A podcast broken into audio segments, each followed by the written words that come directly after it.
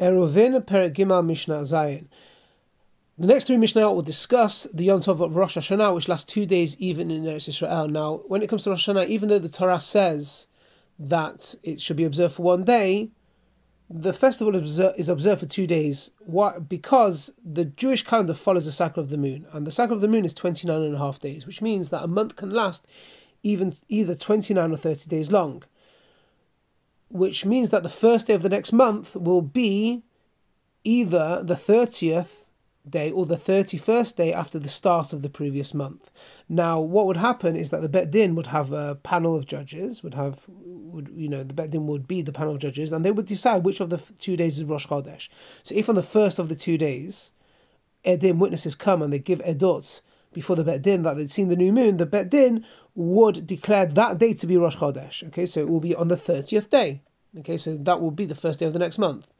But if there were no Edim, then it would automatically be the 31st day, it would actually be the second day, so it would be the 31st day following the start of the previous month. That would become declared Rosh Chodesh.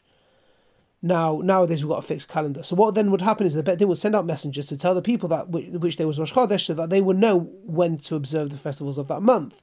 Now, usually the messengers would reach communities in Israel in time for Yom Tov. Now, when it came to Rosh Hashanah, however, which falls on the first day of the month, then people in, in Eretz Israel could not be informed in time. So therefore, even they did not know which of the two days was Rosh Hashanah. So therefore, they observed both of it, both both days, both the thirty first, the thirtieth, and the thirty first day following the start of the previous month as Rosh Hashanah, out of doubt. So, with this in mind, Rabbi Yehuda Amer, Rabbi Yehuda says Rosh Chodeh, Rosh Hashanah, Shahaya Yaresh Shema Tzitzaber. So let's say it was Rosh Hashanah and there was the concern that the current month Elul might be extended. It's going to last 30 days and Rosh Hashanah will be observed for two days. But the reality is, there was always this doubt.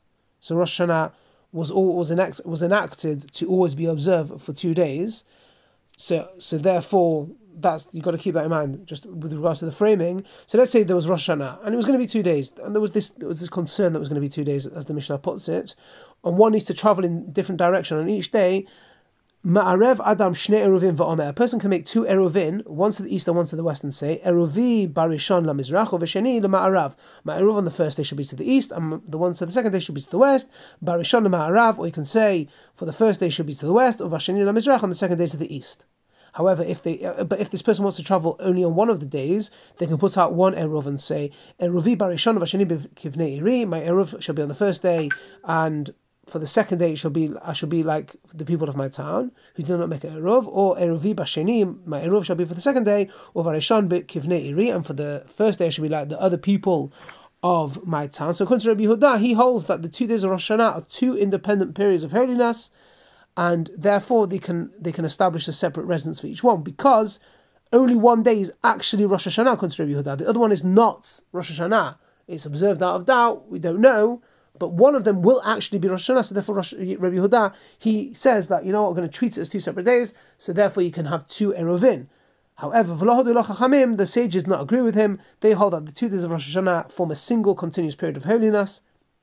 So therefore, the present the resident for one day should be the same as the residence for the other, because essentially they they're holding that it's not really out of doubt, because if the edim did not come before mincha on the first day, then essentially that day could not become Rosh Hashanah. So what would happen is is that people might have started to observe Yom Tov out of doubt the night before, as in the start of the thirtieth day. Okay, because hey, listen, it could it could be Rosh Hashanah. So therefore, what would happen is that they would hear that the Edim didn't actually come. So what would happen is automatically the next day would become Rosh Hashanah, the 31st day, making the 30th day not Yom Tov. So they might hear, ah, today's not Yom Tov, ah, I can start doing Melacha. So there was a concern that if, if Melacha would be permitted for the rest of the day, so it hits Mincha, let's say 3 o'clock in the afternoon, that time, cuts off, no more Edim. Okay, so then word gets out, today's not Rosh Hashanah, tomorrow's Rosh Hashanah. Ah, amazing, very good. So I can do Melacha because tomorrow's Yom Tov, I'm going to go out, I'm going to do some cooking, I'm going to do some, uh, I mean, you can cook, but like, you know, whatever Melacha I need to do for, for Yom Tov. So what would happen is that the next year people might also take might take a bit of a lax approach. They might say, you know what, today's the thirtieth day. It could be Rosh Hashanah, but the no Edim have not come, so it might be tomorrow. So that you know what, chances are it's already two o'clock. It's twelve in the afternoon. I can start doing melachat. They're not going to come. It's not going to happen. So there was a concern that they would take a very lax attitude towards melacha on the first day that it could be. So therefore, they decreed. There was a decree now. The rabbis hold that there's a decree that both days should be Rosh Hashanah to to to basically preserve this sanctity in future years to make sure there's no accidental desecration. So therefore, the rabbis who decreed it to be two days, they hold it's actually one long day, not because it's out of doubt, not because it could be one day, it could be the other day. They're saying, no, right now there's one long period of holiness and they should be treated as a single period. Mishnah, very, very interesting how that breaks down. Mishnah Chet. So this Mishnah will teach the machloket between Rabbi Yehuda and, the Chachamim about the two sages is not only to eruvate, does not only apply to eruvate chumin, but also to other issues. And we're going to begin with a prohibition against separating truma and maaser from produce on Shabbat and Yom Tov. Now you can't eat tevel, okay? You can't eat untithed produce of Eretz Israel. Separating truma and maaser makes it fit to be eaten. So this resembles repairing utensil which is forbidden on Shabbat and Yom Tov. So let's say you start Shabbat Yom Tov and you've got tevel in front of you and you want to eat it, you can't just take Truma Ma'aseh because that will be tikkun, that mitaken, and and that that's prohibited. So for Ad Amar Rabbi Yehuda, Rabbi Yehuda also said, Matzne Adam al halkalkala biyom tov rishon v'ochla Basheni. A person can make a condition tonight about a basket of tevel and Yom Tov Rishon, the first day of Yom Tov, of Rosh Hashanah, and eats on the second day. As in, what's what, what's what's going on here? They may designate it. So let's say they've got a big pile of food. They can designate a portion of the tevel as teruma or maaseh on the first day, and say, if today's an ordinary day, if today's not Rosh Hashanah, the food I'm separating should become teruma. But if today's Yom Tov, nothing's going to happen. And the next day he comes back and says, if this is an ordinary day, i.e., yesterday was Rosh Hashanah the food I separated yesterday should become Turuma now. And if today's Yom Tov, it's already become Truma yesterday. As in, if yesterday was a regular day, it's already Truma. And after they make the statement on the second day, they can eat the rest of the food because the separation definitely took effect by then.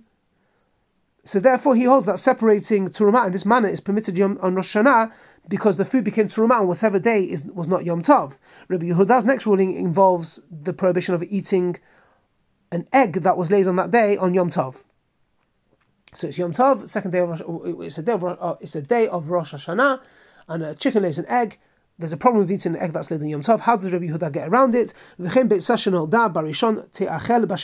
that was laid on the first day of, of Rosh Hashanah can be eaten on the second day. So it's forbidden to be eaten on Yom Tov itself. So if an egg is laid on Yom Tov, you can't eat it on Yom Tov. So if the first day was Yom Tov, the egg may be eaten on the second day because that day is not Yom Tov. And if the second day is Yom Tov, the egg was not forbidden in the first place because it wasn't laid on Yom Tov.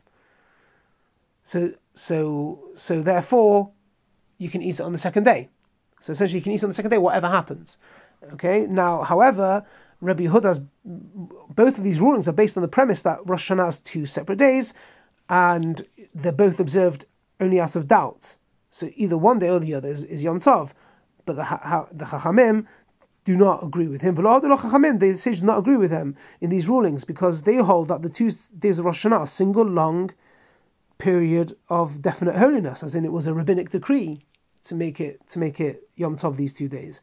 So therefore, separating Truma and Rosh Hashanah is prohibited because both days are Yom Tov, and an egg laid on the first day does not become permitted until the end of the second day because the second day is still a continuation of the first. Have a great day.